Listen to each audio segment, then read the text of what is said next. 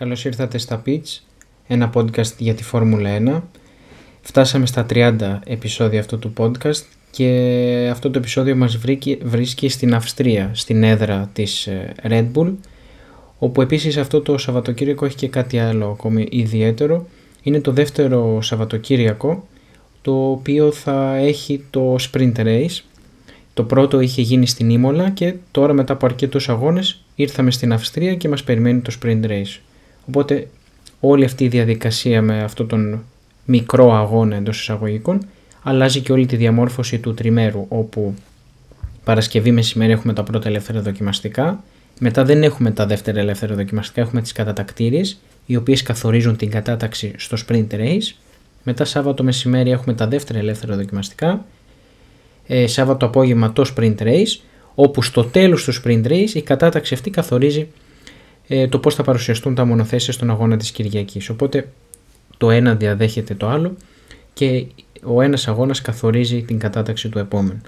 Οπότε πάμε πρώτα να ξεκινήσουμε με το τι έγινε στα πρώτα και δεύτερα ελεύθερα δοκιμαστικά και μετά θα συνεχίσουμε με τις κατατακτήρες αλλά και τον αγώνα τον, του sprint race. Οπότε είμαστε Παρασκευή μεσημέρι με τα πρώτα ελεύθερα δοκιμαστικά και η Red Bull ξεκίνησε πολύ δυναμικά το αγωνιστικό τρίμερο στον εντός έδρας αγώνας της, με τον Max Verstappen να ολοκληρώνει την πρώτη περίοδο των ελεύθερων δοκιμών στην πρώτη θέση. Ο Ολλανδός σημείωσε χρόνο 1.06.302 με τη μαλακή γόμα και ήταν κάτι παραπάνω από 0,2 δευτερόλεπτα ταχύτερου του Charles Leclerc της Ferrari. Απ' την άλλη πλευρά, οι δύο οδηγοί αναμένεται να δώσουν μια μεγάλη μάχη για την pole position, αλλά δεν πρέπει να ξεχνάμε και τη Mercedes, η οποία φαίνεται να είναι γενικά ιδιαίτερα γρήγορη και στην Αυστρία. Ο George Russell με την τρίτη θέση έδειξε πως με τη μέση γόμα ελαστικών είναι πολύ δυνατός. Γενικά έχουμε παρατηρήσει τα τελευταία Σαββατοκύριακα με τους αγώνες που έχουν γίνει στη Φόρμουλα 1 ότι η Mercedes έχει βελτιωθεί, φέρνει πολύ στοχευμένες αναβαθμίσεις οι οποίες κατευθείαν αποδίδουν στο μονοθέσιο και αυτό το βλέπουμε, το βλέπουμε και εμείς αλλά και οι οδηγοί κατευθείαν στην πράξη. Αυτό ήταν όσον αφορά τα πρώτα ελεύθερα δοκιμαστικά. Έχουμε ξαναπεί ότι ε, αυτά έχουν σημασία για τους οδηγούς και για τις ομάδες να μάθουν πώς είναι η πίστα, πώς να συμπεριφέρονται χρόνο με τον χρόνο γιατί αυτό που αλλάζει σίγουρα κάθε χρόνο είναι τα μονοθέσια. Δεν είναι τα περσινά μονοθέσια φέτος. Οπότε τα ελεύθερα δοκιμαστικά διαδραματίζουν αυτό το ρόλο της εκμάθησης και της προσαρμογής στον, στην κάθε πίστα η οποία είναι και διαφορετική και έχει και τα ιδιαίτερα χαρακτηριστικά της. Οπότε τώρα πάμε, ενώ έχουμε Παρασκευή απόγευμα τι κατατακτήρε, πάμε να δούμε τι έγινε το Σάββατο το μεσημέρι στα δεύτερα ελεύθερα δοκιμαστικά. Όπου το δεύτερο πάρ των ελεύθερων δοκιμαστικών για τον Grand Prix της Αυστρίας ολοκληρώθηκαν με τη Ferrari ε, και διαχειρός ουσιαστικά του Κάρλος Σέν, του δεύτερου οδηγού της ε, Ferrari, να βρίσκεται στην κορυφή της κατάταξης. Ο Ισπανός με τη μαλακή γόμα σημείωσε το 1.08.610 και ήταν μισό δέκατο του δευτερολέπτου μπροστά από τον teammate του, τον Charles Leclerc. Από κοντά όμως ήταν και ο Max Verstappen της Red Bull, ο οποίος, όπως έχετε παρατηρήσει και εσείς, πάντα συνηθίζει να βρίσκεται στις πρώτες θέσεις τόσο στα ελεύθερα δοκιμαστικά, στις κατατακτήρες, αλλά φυσικά και στον αγώνα, όπου διεκδικεί και για τη φετινή χρονιά το πρωτάθλημα. Οπότε έτσι κλείνουν τα ελεύθερα δοκιμαστικά. Έχουμε μόνο δύο part. Το τρίτο απουσιάζει γιατί τη θέση του την έχει αναλάβει ο αγώνας του Sprint Race. Οπότε τώρα επιστρέφουμε χρονικά στην Παρασκευή το απόγευμα με τις κατατακτήρες. Όπου οι κατατακτήρες δοκιμές στο Red Bull Ring ξεκίνησαν με πολύ καλό καιρό, καθώς ο ήλιος έλαμπε πάνω από την πίστα. Το να βρίσκεσαι στην πίστα την κατάλληλη στιγμή είναι πάντα σημαντικό, αλλά με την αυστριακή πίστα να είναι μικρά σχετικά σε μήκος, ένας παράγοντας που έπρεπε να έχουν πάντα στο μυαλό τους οι ομάδες, αλλά φυσικά και οι οδηγοί, ήταν η κίνηση, το ποτηλιάρισμα, που συνηθίζεται σε πίστες όπως είναι της Σαουδικής Αραβίας, όπως είναι το Μονακό, και σε άλλες ιδιαίτερα, αλλά κυρίως σε αυτές που είναι στενές και μικρές. Κάτι άλλο επίσης που έπρεπε να προσέξουν είναι τα όρια της πίστας, γιατί αν τα περνούσαν, ο χρόνος τους αυτόματα διαγραφόταν. Γιατί έχουμε τα όρια της πίστας; Άμα κοιτάξει κανείς το γράφημα και το πώς είναι διαμορφωμένη η πίστα, είναι τόσο πλατιά και με τόσο χώρο αριστερά και δεξιά που δεν έχει φυσικά εμπόδια και φυσικά φυσικούς περιορισμούς για την πίστα. Άμα βγει κάποιο μονοθέσιο θα τσουλήσεις τα χώματα, θα τσουλήσεις το γρασίδι, στα χαλίκια δεν θα χρειαστεί και δεν θα κοπανίσει να το πούμε τόσο εύκολα στις μπαριέρες. Δεν είναι έτσι περιορισμένο όπως είναι το Μονακό. Οπότε γι' αυτό έχουμε τα όρια της πίστας. σαν να ήταν αόρατε, αόρατες μπαριέρες όπου άμα έβγαινες εκτός πίστας άμα ήταν ε, πιο στενή η πίστα θα κοπανούσες πάνω στις μπαριέρες τώρα είναι αόρατες και όταν βγαίνεις σου λένε ε, είναι σαν να βγήκες εκτός πίστας άρα πρέπει να σου διαγράψουμε το χρόνο οπότε γι' αυτό και σε τέτοιες πίστες οι οποίες δεν έχουν ούτε φυσικά εμπόδια αλλά ούτε και μπαριέρες είναι έτσι πολύ ανοιχτές όπως είναι π.χ. και στο, στη Γαλλία στο Πόλο Ricard που θα γίνει την, το επόμενο Σαββατο, σε δύο Σαββατοκυριακά. Ο αγώνας ε, έχει αυτή την ιδιαιτερότητα. Παίζουν με τα όρια της πίστας και τις γραμμές της πίστας έτσι ώστε να είμαστε σωστοί όσον αφορά τις ποινές και το ποιοι βγαίνουν και ποιοι όχι. Οπότε όποιοι περνούσαν ο χρόνος τους αυτόματα διαγραφόταν. Παρ' όλα αυτά οι οδηγοί δεν βιάστηκαν να βγουν στην πίστα και η έξοδος τους ήταν γενικά σταδιακή. Αυτό βοήθησε στο να αποφευχθούν φαινόμενα συμφόρησης, ωστόσο είδαμε από νωρίς πολλές παραβιάσεις των ορίων της πίστας και πολλούς χρόνους να διαγράφονται όπως είπαμε. Ο τελευταίος που έκανε χρόνο ήταν ο Max Verstappen που ανέβηκε αμέσως στην κορυφή, που όμως δεν έμεινε εκεί για πολύ, καθώς λίγο αργότερα τον καλύτερο χρόνο τον σημείωσε ο Charles Leclerc με δεύτερο τον Carlos Sainz. Πάντα όμως, το σημαντικό κομμάτι του πρώτου σκέλους των κατατακτήριων δοκιμών είναι οι πέντε τελευταίες θέσεις, όπου θέλουμε να δούμε ποιοι οδηγοί δεν θα καταφέρουν και θα αποκλειστούν από τη συνέχεια. Στα τελευταία λεπτά της διαδικασίας, η πλειονότητα των οδηγών βρέθηκε στην πίστα για μια γρήγορη προσπάθεια και οι εκπλήξεις όμως δεν έλειψαν. Για ακόμη μια φορά, δυστυχώς θα πω εγώ, ο Ντάνιελ Ρικάρτο δεν τα κατάφερε και έμεινε στη 16η θέση. Γενικά, ο Ντάνιελ Ρικάρτο το, το τελευταίο καιρό έχει μια πιο απογοητευτική εμφάνιση να τη χαρακτηρίσουμε. Και επίσης κάπου διάβασα ότι γενικά τον πιέζουν να αποκαλύψει τα σχέδιά του για το μέλλον του στη Φόρμουλα 1, αλλά νομίζω πήρε θέση και ο ίδιος αλλά και η ίδια η McLaren, όπου λένε ότι έχουμε ένα συμβόλαιο, συνεχίζουμε μαζί, πιστεύουμε τόσο ο Ρικάρντο στην ομάδα αλλά και τόσο η ομάδα στον Ρικάρντο, οπότε δεν χρειαζόμαστε κάποιες άλλες δηλώσεις. Το μέλλον ας περιμένει, θα έρθει κάποια στιγμή, αλλά προς στιγμή όσον αφορά το παρόν η συνεργασία είναι μεταξύ του Ρικάρντο και της McLaren. Επίσης, μαζί με τον Αυστραλό της McLaren, εκτός συνέχειας έμειναν και οι δύο Aston Martin, τον Φέτελ και Στρόλ, όπως επίσης ο Ζου και ο Λατίφι. Έτσι κλείνει το Q1 και πάμε κατευθείαν στο Q2. Ε, με τους χρόνους να είναι αρκετά κοντά στο Q1, η μάχη του δεύτερου σκέλους για την είσοδο στην κορυφαία δεκάδα αναμενόταν πολύ μεγάλη. Προτού όμως αρχίσει αυτή η μάχη, η Mercedes έδειξε δείγματα καλής ταχύτητας, με τον Lewis Hamilton να ανεβαίνει στην πρώτη θέση του πίνακα των χρόνων, μπροστά από τον Verstappen και τον George Russell που, ήταν, που ήταν τρίτος και ήταν και φυσικά μπροστά από τις δύο Ferrari. Στο τέλος, βέβαια, τον καλύτερο χρόνο σημείωσε ο Leclerc με δεύτερο τον Verstappen, με τον Hamilton όμως να ακολουθεί λιγότερο από δύο δέκατα πίσω. Οπότε βλέπουμε ε, μια άνοδο της ε, Mercedes και έναν τρίτο παίκτη στην, ε, εντάξει, να μην μπορούμε να πούμε στη διεκδίκηση του πρωταθλήματος, αλλά από εδώ και πέρα στη διεκδίκηση το, των βάθρων. Οπότε τώρα είναι πολύ καλό αυτό που έχουμε μια έξτρα ομάδα, μια τρίτη ομάδα να διεκδικεί ακόμη και νίκες. Αλλά αυτό να υπάρχει μια, έτσι, μια ποικιλομορφία στο πόντιουμ και να μην περιμένουμε και να, μάλλον όχι να περιμένουμε, δηλαδή να είμαστε σίγουροι το ποιους θα βρούμε στις τρεις πρώτες θέσεις. Στη μάχη για την είσοδο στη δεκάδα νικήτρια βγήκε η Χάς που είδε και τους δύο οδηγούς της να εξασφαλίζουν μια θέση στο Q3.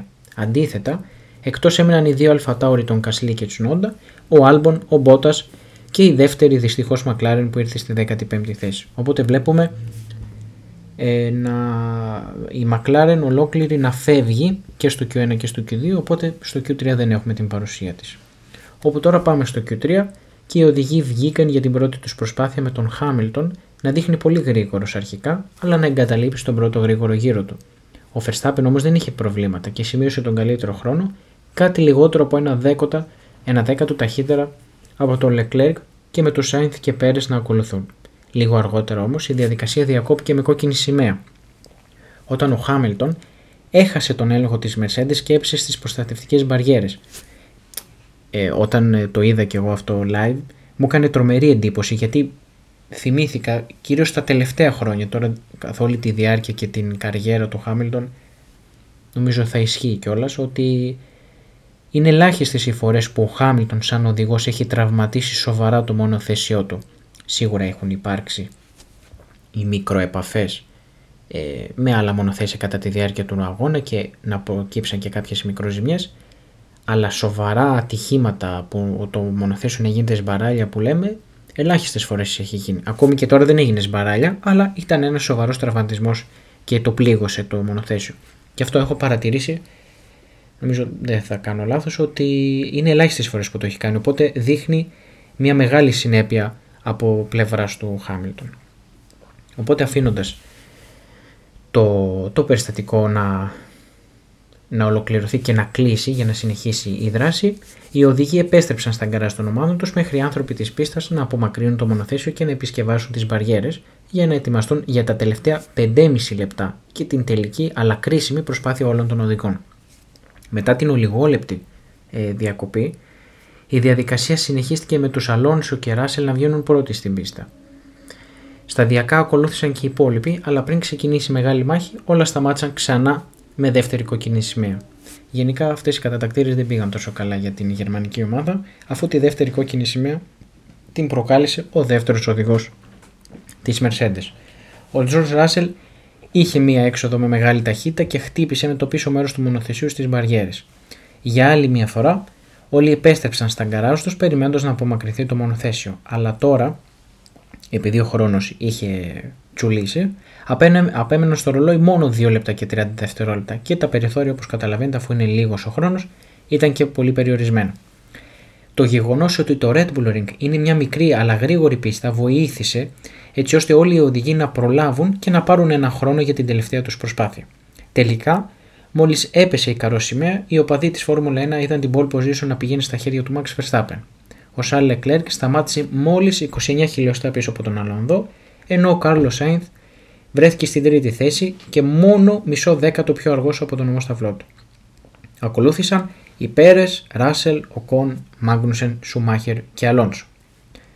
Ε, πάμε να δούμε τώρα και πώς ε, είναι η κατάταξη, πώς, πώς ολοκληρώθηκαν οι κατατακτήρες δοκιμές, οι οποίες και είπαμε στην αρχή του επεισοδίου καθορίζουν και πώς θα είναι η κατάταξη για τον αγώνα τους sprint που θα γίνει το Σάββατο το απόγευμα. Οπότε έχουμε πρώτη θέση Max Verstappen, δεύτερος ο Leclerc, τρίτος ο Sainz, τέταρτος ο Πέρε, πέμπτος ο Russell, έκτος ο Οκόν, έβδομος ο Μάγνουσεν, όγδοος ο Μικ Σουμάχερ, πολύ καλά και για τις δύο Haas, ένατος ο Αλόνσο, ε, δέκατος ο Χάμιλτον αφού είχε αυτό το ατύχημα και δεν είχε νομίζω καταφέρει να κάνει κάποιο καλό χρόνο.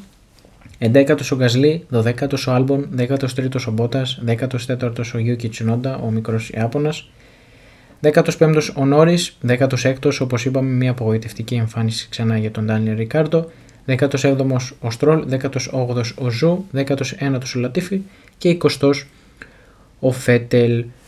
Οπότε κλείνει η Παρασκευή το απόγευμα και ερχόμαστε τώρα χρονικά ένα 24ωρο μετά Σάββατο απόγευμα όπου ο αγώνας sprint που γίνεται το Σάββατο το απόγευμα έχει διάρκεια 24, 24 γύρων και όπως είπαμε καθορίζει την κατάταξη για τον αγώνα τώρα της Κυριακής που έχει και μεγάλη σημασία πώς θα ξεκινήσουν τα μονοθέσια την Κυριακή γιατί μετά το τέλος του αγώνα της Κυριακής είναι, έρχονται και οι περισσότεροι πόντι και είναι το πιο σημαντικό αποτέλεσμα.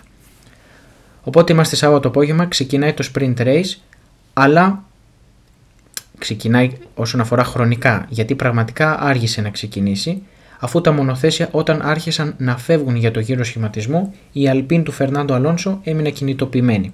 Το μονοθέσιο του Ισπανού, μάλλον για κάποιο μηχανικό πρόβλημα, απομακρύνθηκε και οι υπόλοιποι 19 πήραν τις θέσεις τους στο grid. Και πάλι όμως δεν έγινε κίνηση. Αφού ένα δεύτερο μονοθέσιο, η Άλφα Ρομέο του Ζου, σταμάτησε μέσα στην πίστα προτού ο Κινέζος καταφέρει να ολοκληρώσει το γύρο σχηματισμού και να ξαναφτάσει στη θέση του μπροστά στην εκκίνηση για να ξεκινήσει ο αγώνας. Έτσι, Όλοι έκαναν άλλον έναν γύρο σχηματισμού και ο Ζου που στο μεταξύ κατάφερε να βάλει μπρος το μονοθέσιο εκκίνησε από τα pitch. Ύστερα από όλη αυτή την, ε, την περίεργη εκκίνηση να το πούμε έτσι, τα κόκκινα φώτα, τα πέντε κόκκινα φώτα έσβησαν κανονικά και ο Verstappen έκανε μια πολύ καλή εκκίνηση για να διατηρήσει την πρώτη θέση παρά την πίεση από το Leclerc. Η προσπάθεια του Leclerc τον άφησε λίγο εκτεθειμένος στον Σάινθ που πέρασε και πήρε τη δεύτερη θέση από τον όμο σταυλό του. Ο Σάινθ αμέσως επιτέθηκε στον Verstappen, αλλά στην επόμενη στροφή άφησε ανοιχτή την εσωτερική στο Leclerc που πέρασε και πήρε πίσω τη δεύτερη θέση. Οπότε είδαμε μια, έτσι, μια ψηλομικρή μάχη μεταξύ των δύο μονοθέσεων της Ferrari, αλλά ευτυχώς δεν είχαμε κάποιο ατύχημα, δεν είχαμε κάποια έτσι μια ενδοοικογενειακή κόντρα. Από την άλλη πλευρά, κοιτώντας λίγο παραπίσω, Ο Ράσελ διατηρήθηκε στην τέταρτη θέση μπροστά από τον Οκόν και τις δύο χάς τον Μάγνουσεν και Σουμάχερ, ενώ ο Πέρες έκανε επίσης μια καλή εκκίνηση και ανέβηκε στην 8η θέση με τους Μπότας και Χάμιλτον να ακολουθούν. Ε, πηγαίνουμε τώρα πάλι στην πρώτη θέση όπου με καθαρή, πίστη μπροστά, με καθαρή πίστα Μπροστά του ο Verstappen έβαλε το κεφάλι κάτω και άρχισε να απομακρύνεται από τι Ferrari που είχαν τη δική τους μάχη όπως είπαμε και πριν, με τον Sainz να επιτίθεται στο Leclerc και μάλιστα οι δυο τους να φτάνουν πολύ κοντά στη σύγκρουση σε κάποιες περιπτώσεις.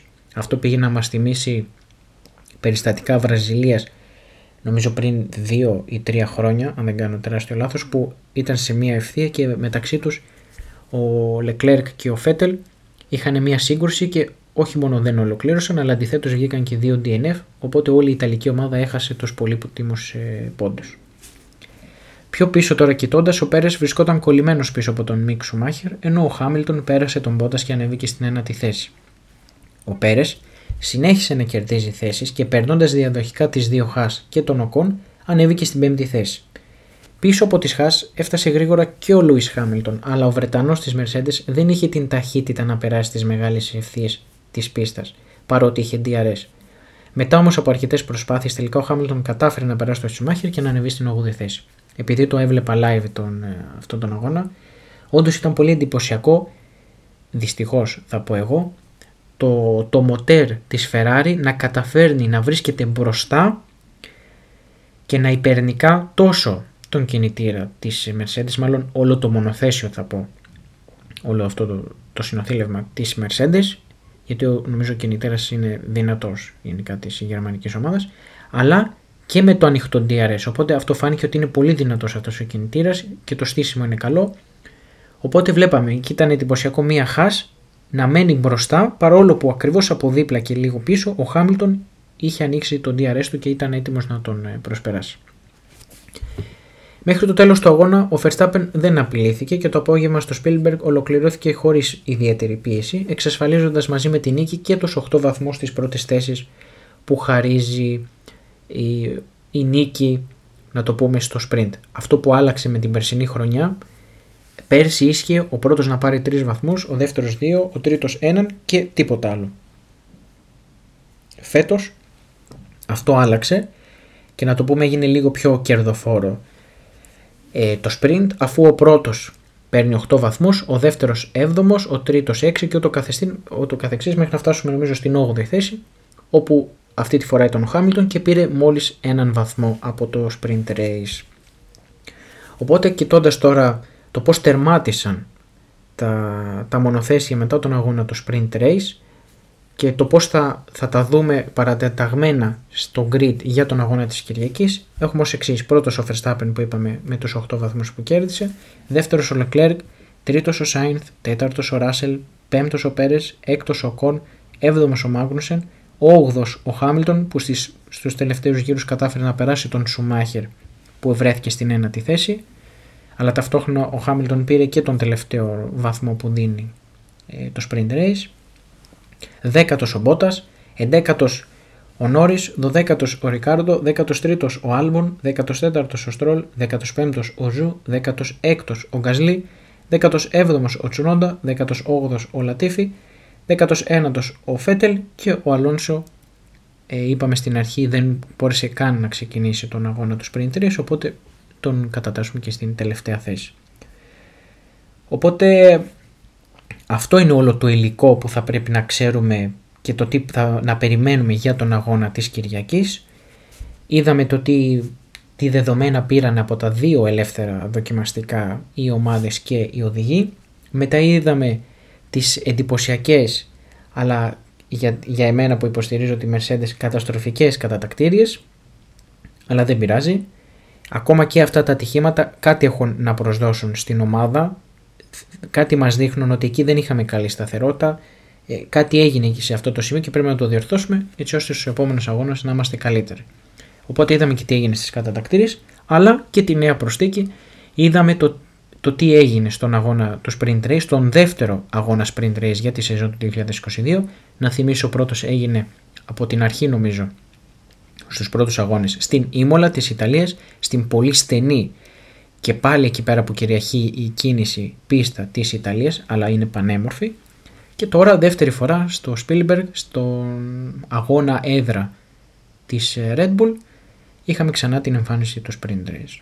Οπότε ε, έχουμε την κατάταξη στα χέρια μας και περιμένουμε με ανυπομονησία το πώς θα, θα εξελιχθεί ο αγώνας της Κυριακής εδώ στο Spielberg και στο Red Bull Green στον αγώνα έδρα της Red Bull στην Αυστρία. Οπότε θα τα πούμε στο επόμενο επεισόδιο.